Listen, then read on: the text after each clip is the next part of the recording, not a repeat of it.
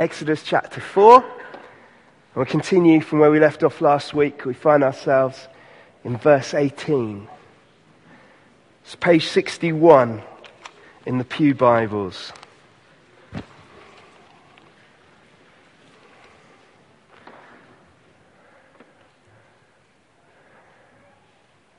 Chapter 4, verse 18. Then Moses went back to Jethro, his father in law, and said to him, Let me go back to my own people in Egypt to see if any of them are still alive. Jethro said, Go, and I wish you well. Now the Lord had said to Moses in Midian, Go back to Egypt, for all the men who wanted, you to, uh, wanted to kill you are dead. So Moses took his wife and son and put them on a donkey and started back to Egypt. And he took the staff of God in his hand. The Lord said to Moses, When you return to Egypt, see that you perform before Pharaoh all the wonders I have given you the power to do. But I will harden his heart so that he will not let the people go. Then say to Pharaoh, This is what the Lord says. Israel is my firstborn son. And I told you, let my son go so that he may worship me. But you refused to let him go, so I will kill your firstborn son. At a lodging place on the way, the Lord met Moses and was about to kill him. But Zipporah took a flint knife and cut off her son's foreskin and touched Moses' feet with it. Surely you are a bridegroom of blood to me, she said. So the, the Lord let him alone. At that time, she said, bridegroom of blood, referring to circumcision.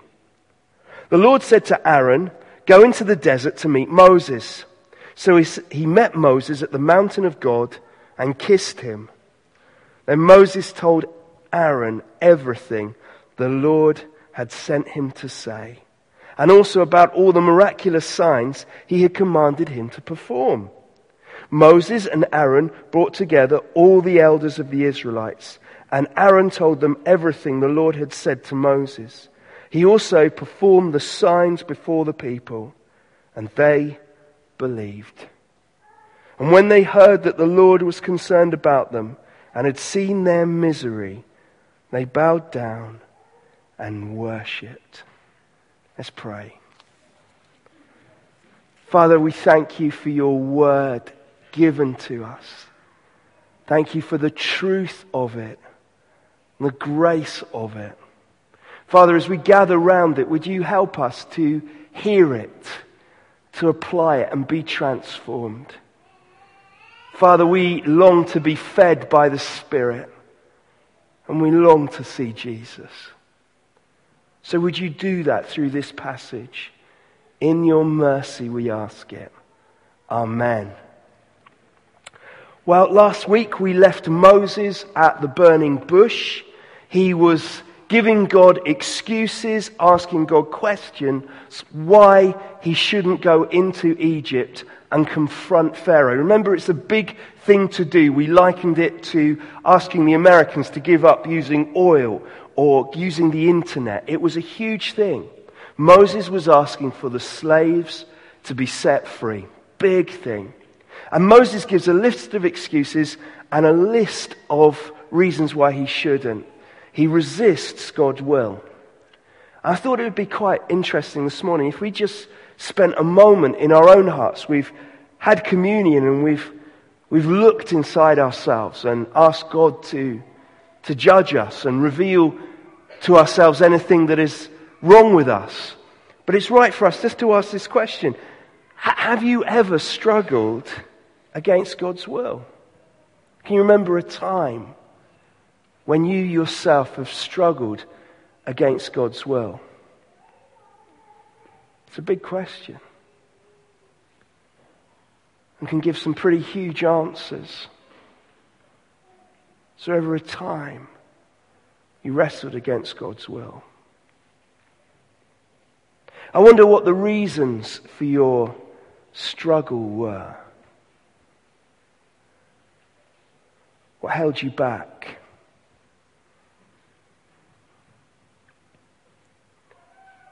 I can remember very clearly wrestling against God's will myself. I'm sure others in the room can remember times when we've wrestled against His will. As you know, I'd been a, a police officer. I liked being a police officer. And I'd been in Hong Kong as a police officer. I'd come back from Hong Kong, and uh, God called me to be a pastor. And I wrestled against that. I liked being a police officer. I thought I was a fairly good police officer. It was a fairly cool, well paid job. I liked it. It was exciting. I had good friends. And God was asking me to leave it and become a pastor. Well, I really wrestled because on coming back from Hong Kong, uh, I was offered my old job back in Slough in the Thames Valley Police, and I wrestled with whether I should take it or not. It all came to a head one Sunday. I'd been out with my friends. We'd been uh, at a barbecue with my old shift. And we were great mates. We'd had a great time. Uh, we'd had burgers. It's a bit creaky, isn't it? We'd had burgers, and it was lovely. And I knew I needed to get to church. But they were saying to me, Andy, don't, don't, don't work in the church. You'll do much more good for society in the police than you ever will in the church. And that hit me. I went to church that evening, and the church that I grew up in uh, looked much like this, only it was about a third of the size. Uh, and so I came in through that door just up there, and I sat just behind. Well, I didn't actually. I sat actually over there, right at the corner to start with. But you see, the, the service was so long and boring. And it was a beautiful summer's evening that people were leaving. And so the people where the Laidlaws were sitting and just behind them had thought, I'm getting a bit bored and we're off. They were gone. And so I was sitting up where Jen is sitting and I started sliding along. And I could slide because we didn't have barriers in the pews.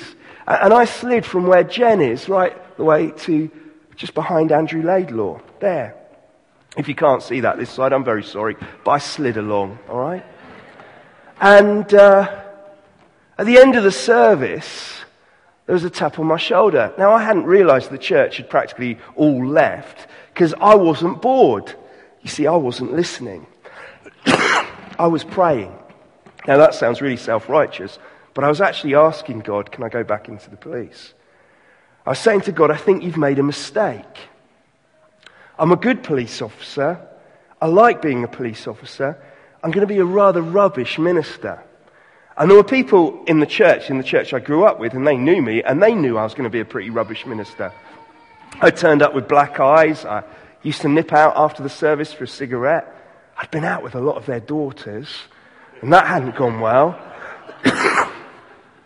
it really wasn't looking good. And there was a, a, a tap on my shoulder. And uh, I looked around, and there was this girl. I hadn't really seen her before. She was called Evelyn.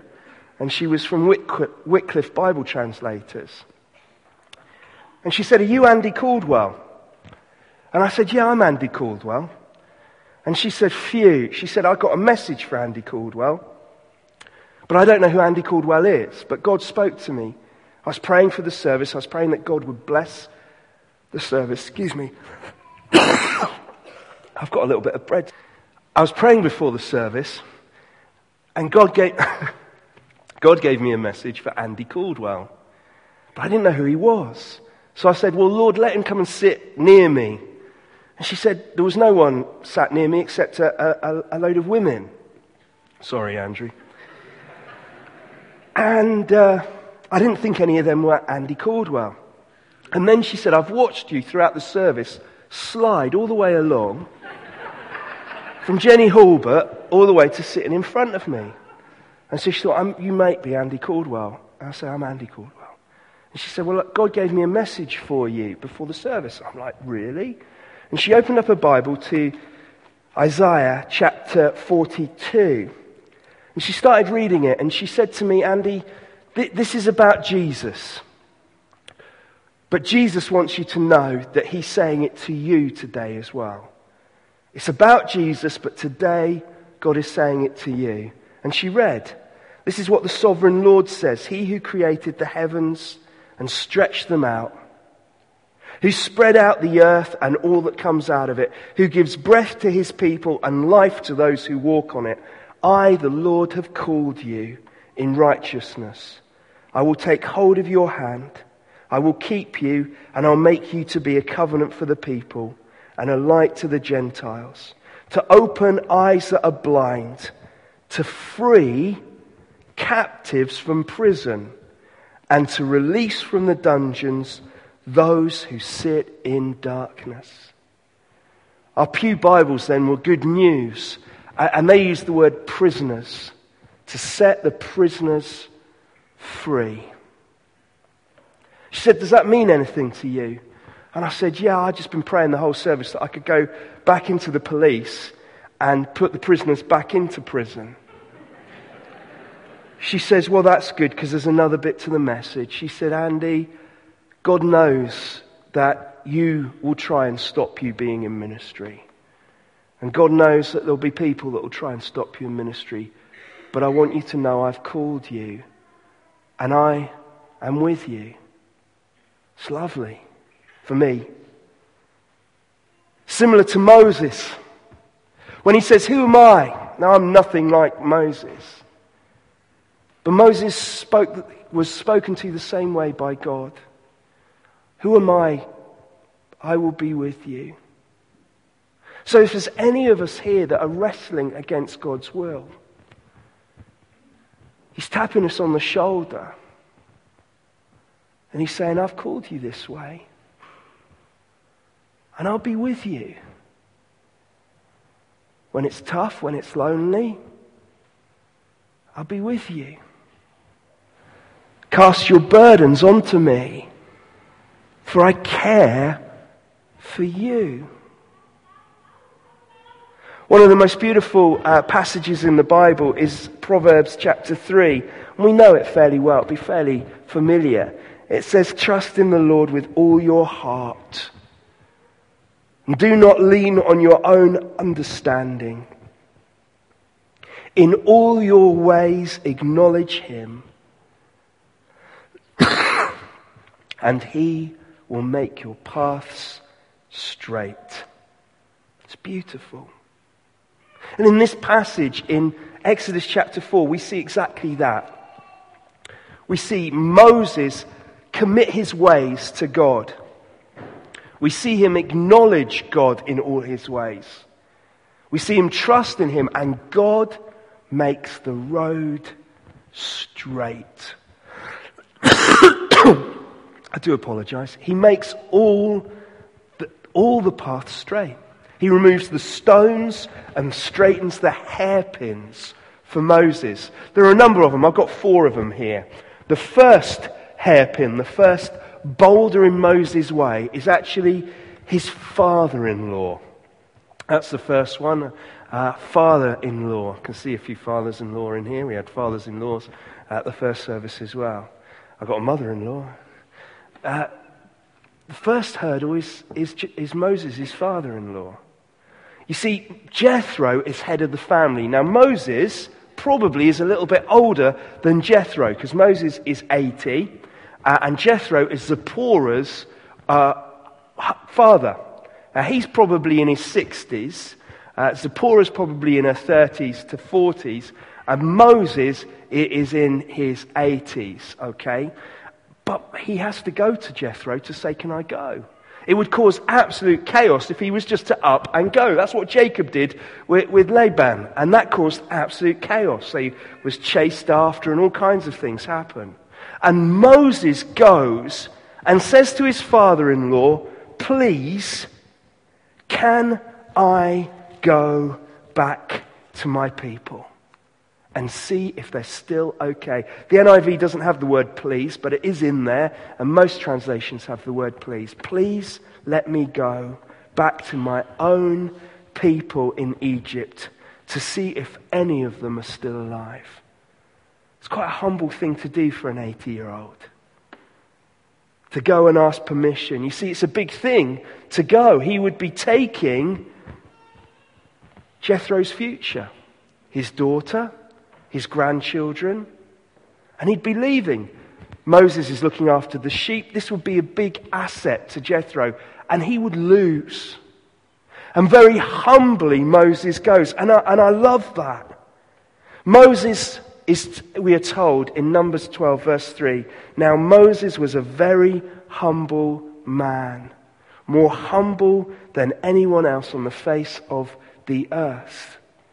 And humble, humble man, Moses, lives that out. He goes, Please. That meekness, meekness is a lovely word. We don't like it. We're, we're, we're, we're grown up tough. I looked through my sermon illustration books yesterday to find a great illustration about meekness. And you know what? It just wasn't there. Because we don't want to think about being meek. I remember the poster campaign a few years ago that had uh, a picture of Jesus looking like Che Guevara, and it said, Jesus Christ, meek and mild, no way, something like that. Because we don't like that word meek. Who wants to be meek? Well, Jesus says he's meek. In that great passage where he, he says, Come to me, all you who are heavy laden, I'll, I'll give you rest, in Matthew 11, he says, Come to me, because I am gentle, humble of heart. Some translations combine the gentle and humble of heart to meek. That's what it means. Meekness and majesty, manhood and deity imperfect harmony, the man who was God. And Moses displays that meekness, that gentleness and humility. Gentleness and kindness, again associated with meekness, are, are flavors of the fruit of the Holy Spirit. Jesus said, Blessed are the meek, for they shall inherit the earth. It's such a shame we don't like that word. I did find uh, a couple of nice illustrations to, to look at gentleness and humility, uh, and they were really about the life of George Washington. There's one story of him where he's going fox hunting and they're chasing the fox and they're jumping over fences and walls and his horse jumps over a, a, a wall and knocks a stone off. Immediately, George Washington stops the horse, gets off, and starts to rebuild the wall. And one of his friends says, George, what are you doing? You're far too big a man to do that.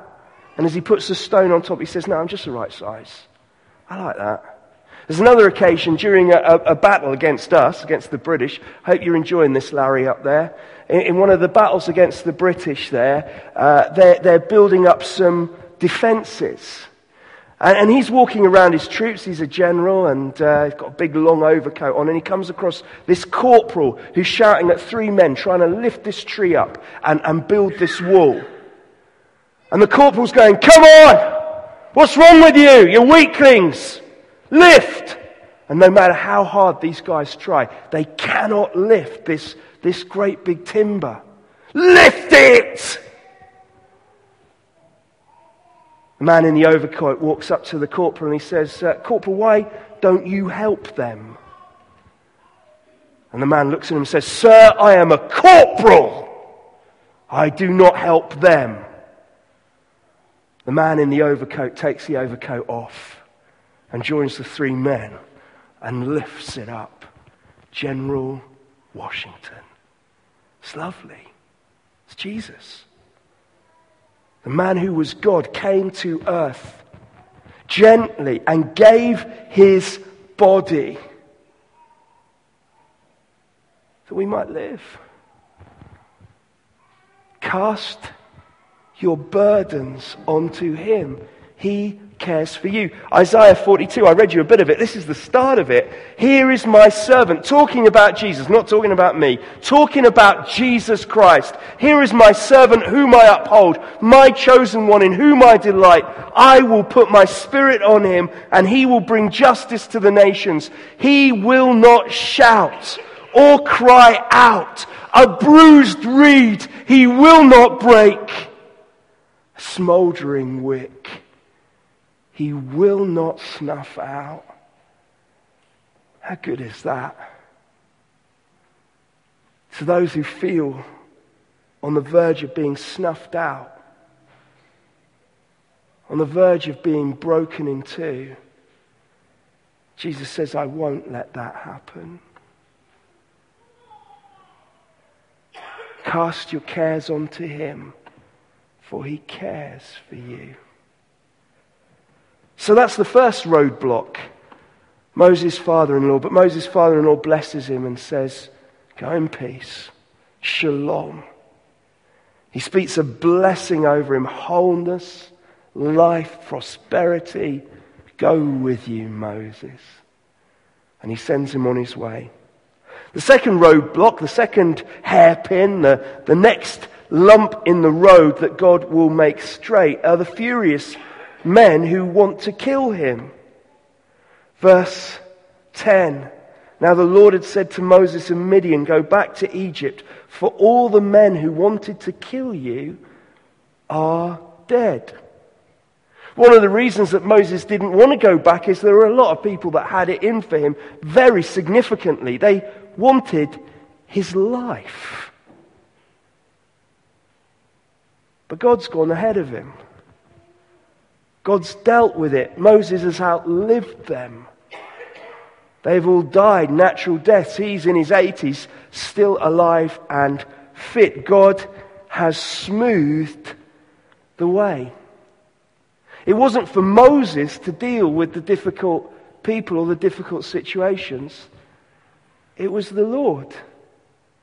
And the Lord goes ahead of him and smooths the way. It's just so beautiful. And actually, there's a lesson here for us. Relationships, when they go wrong, can cause us to stumble. When I used to preach about it in my old church, uh, a, a, a group of people called it the F word. Now, I wasn't swearing, I was talking about forgiveness. Uh, and they'd say, well, it's very hard to forgive. Yeah, it is. But God calls us to do that.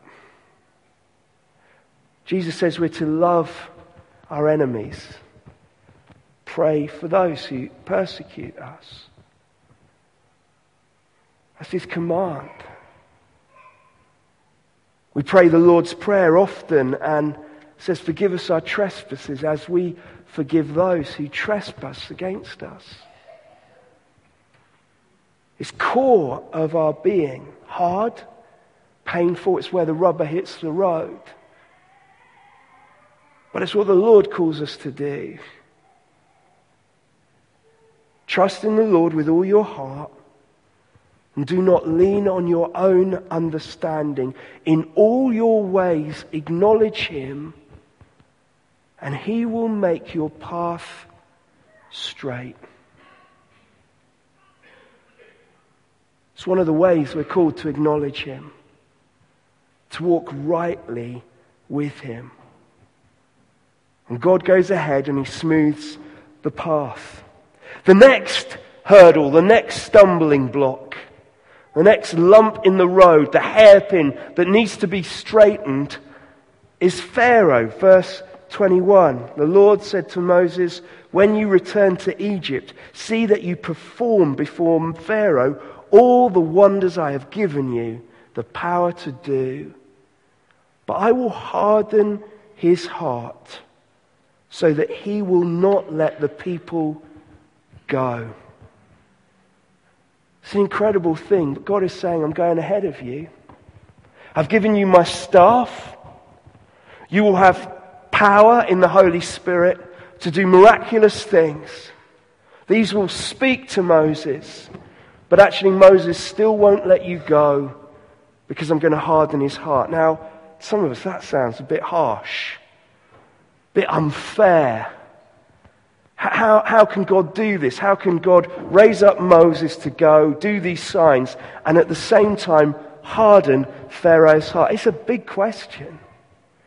It's one that people have debated and questioned for centuries. What chance did Pharaoh have? Is this fair? Well, you'd be glad to know that we're not the only ones that wrestle with that. Paul wrestles with that. If you want to turn with me to 1 Corinthians chapter, uh, sorry, not 1 Corinthians, Romans chapter 9, we actually get an insight into Paul grappling with this very issue. How is it fair? God is going to harden Pharaoh's heart. He's asking Moses to go and reveal God's will, and yet at the same time, he's hardening Pharaoh's heart. Here's what Paul writes, verse 14. What then shall we say? Is God unjust? Not at all. For he says to Moses, I will have mercy on whom I will have mercy, and will have compassion on whom I have compassion. Verse 16. It does not therefore depend on a person's desire or effort, but on God's mercy. For the scripture says to Pharaoh, I raised you up for this very purpose that I might display my power in you, that my name might be proclaimed in all the earth. Paul comments, verse 18, Therefore God has mercy on whom he wants to have mercy, and he hardens whom he wants to harden. One of you will say to me, then why does God still blame us? For who resists his will? But who are you, O oh man, to talk back to God?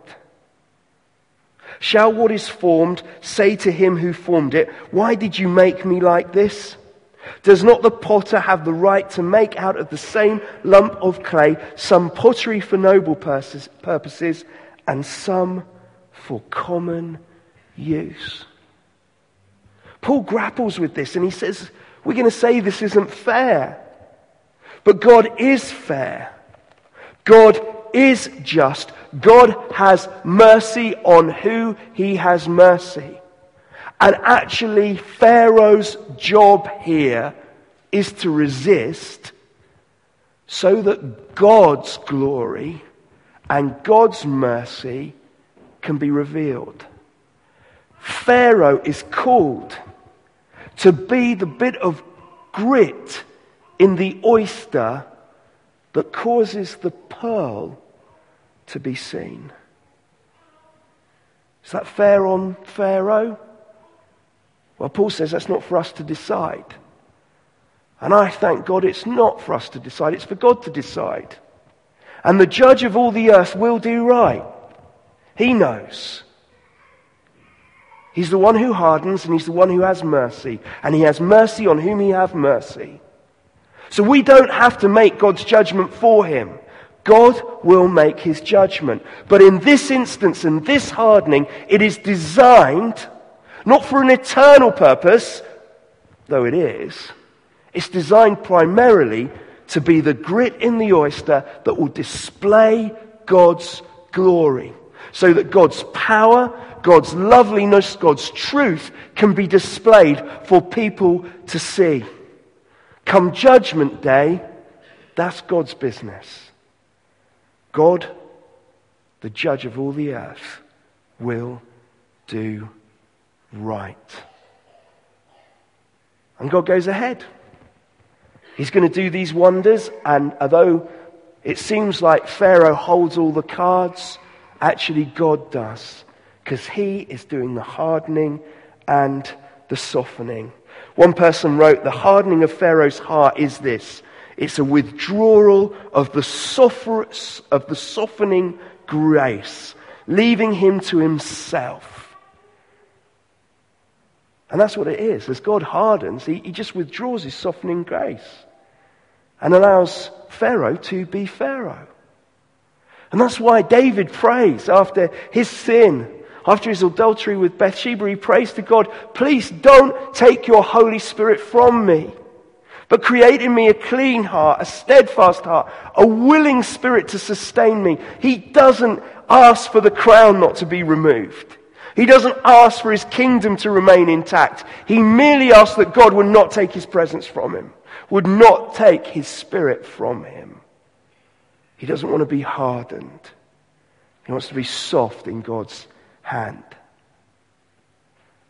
Trust in the Lord with all your heart.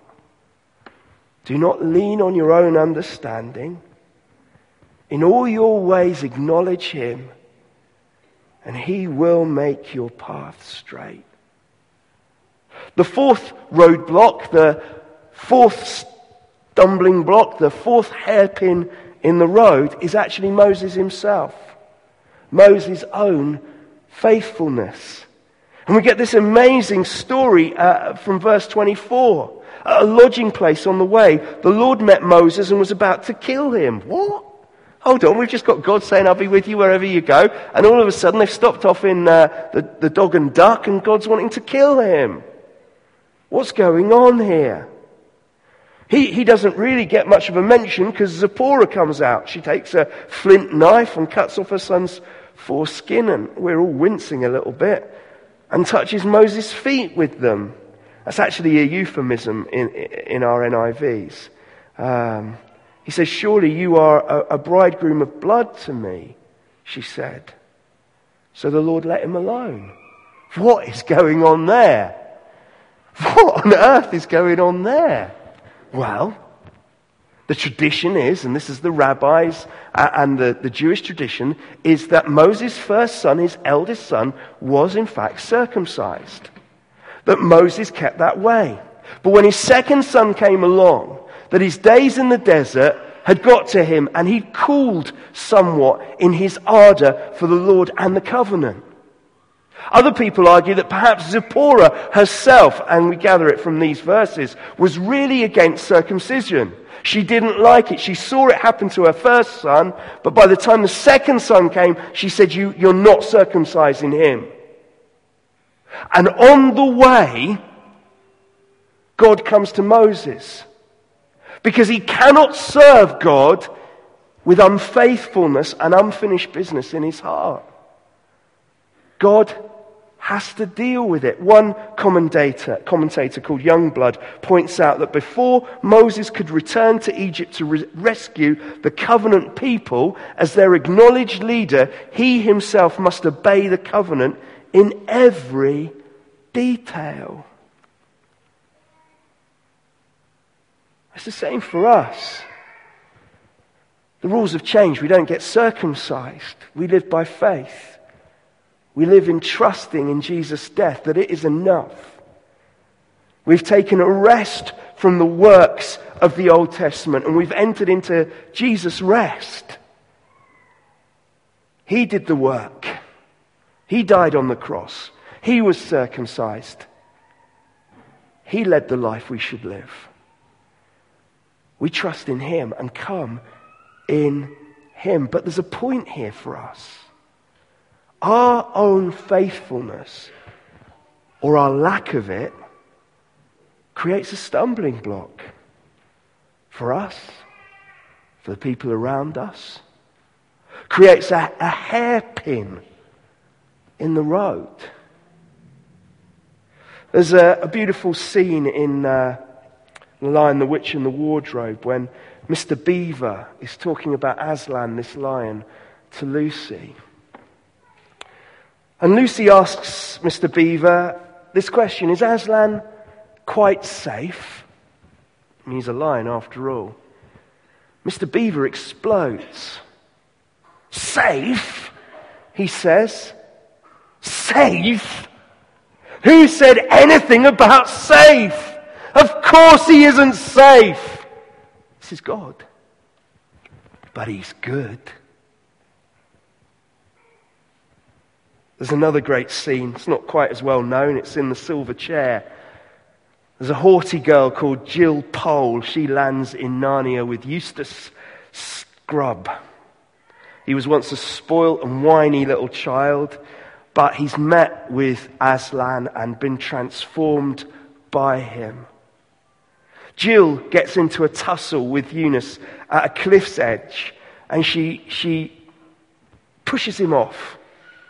As Eustace falls, Aslan rushes up and blows this huge stream of breath to catch Eustace. And magic carpet like take him away, far away to safety. Aslan then turns to Jill. And to Jill's relief, he walks into the forest, but she grows thirsty. She can hear from within the forest the sounds of a stream.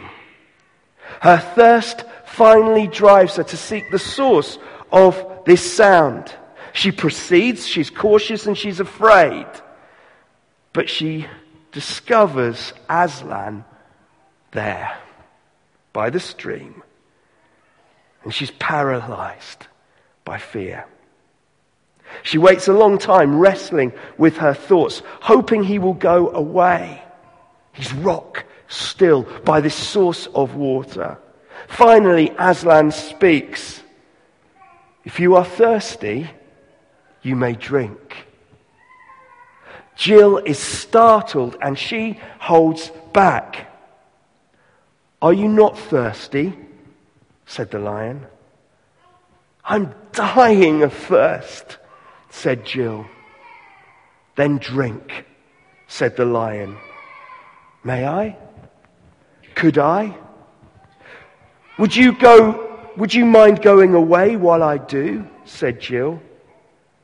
The lion answered this only by a look and a very la- low growl.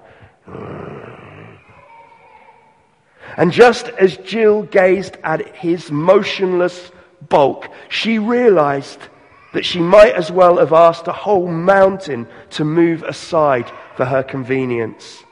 The delicious rippling noise of the stream was driving her near frantic. Will you promise not to do anything to me if I come? I make no promise, said the lion. Jill was so thirsty now that without noticing, she had become a, step nearer. Do you eat girls? she said. I have swallowed up girls and boys, women and men, kings and emperors, cities and realms, said the lion. He didn't say this as if it were boasting, nor if it were sorry, nor if it were angry. Just said it. I daren't come and drink, said Jill. Then you will die of thirst, said the lion. Oh dear, said Jill, coming another step nearer. I suppose I must go and look for another stream then. There is no other stream, said the lion. If Moses wants to walk God's way, he must walk in faithfulness. There are no half measures. There are no half Christians. We either put our trust in God or we don't. Failures and all. And come to Him for forgiveness and restoration and a dusting down and a cleansing and a setting back off. Because He is both Lion of the tribe of Judah and Lamb of God, meek and mild holy and just, glorious and mighty, King of kings and Lord of lords. Trust in the Lord with all your heart and do not lean on your own understanding. In all your ways, acknowledge Him, and He will make your path straight. And He does. Moses, thanks to Zipporah's faithfulness, gets up and moves on. And God's gift comes to him Aaron. God's beautiful gift comes. He comes and kisses him. He comes and speaks for him. The elders are gathered together, and Aaron says all that God had given him to say. And look at that final sentence. And when they heard that the Lord was concerned about them and had seen their misery, they bowed down and worshipped. This is our God. who sees our misery, sees our pain, and enters into it, deals with it, makes our road straight, even when we ourselves are the cause. He's a good God. So, what about us? Well, there's a, a hymn we sing occasionally at nine o'clock, and I want to finish with its words because it about sums it up. It's by John Sammis. It's called Trust and Obey. And these are the words. When we walk with the Lord in the light of His word, what glory He sheds in our way. While we do his good will, he abides with us still and with all who will trust and obey. Trust and obey. For there's no other way to be happy Jesus but to trust and obey. Let's pray.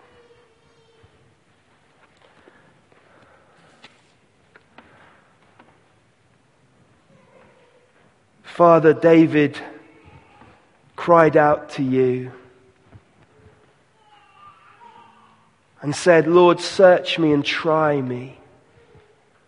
Know my anxious thoughts. See if there is any offensive way in me.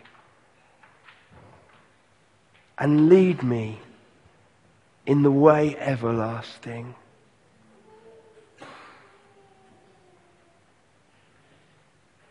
Trust in the Lord with your whole heart. Do not lean on your own understanding. In all your ways, acknowledge Him, and He will make your path straight. Amen.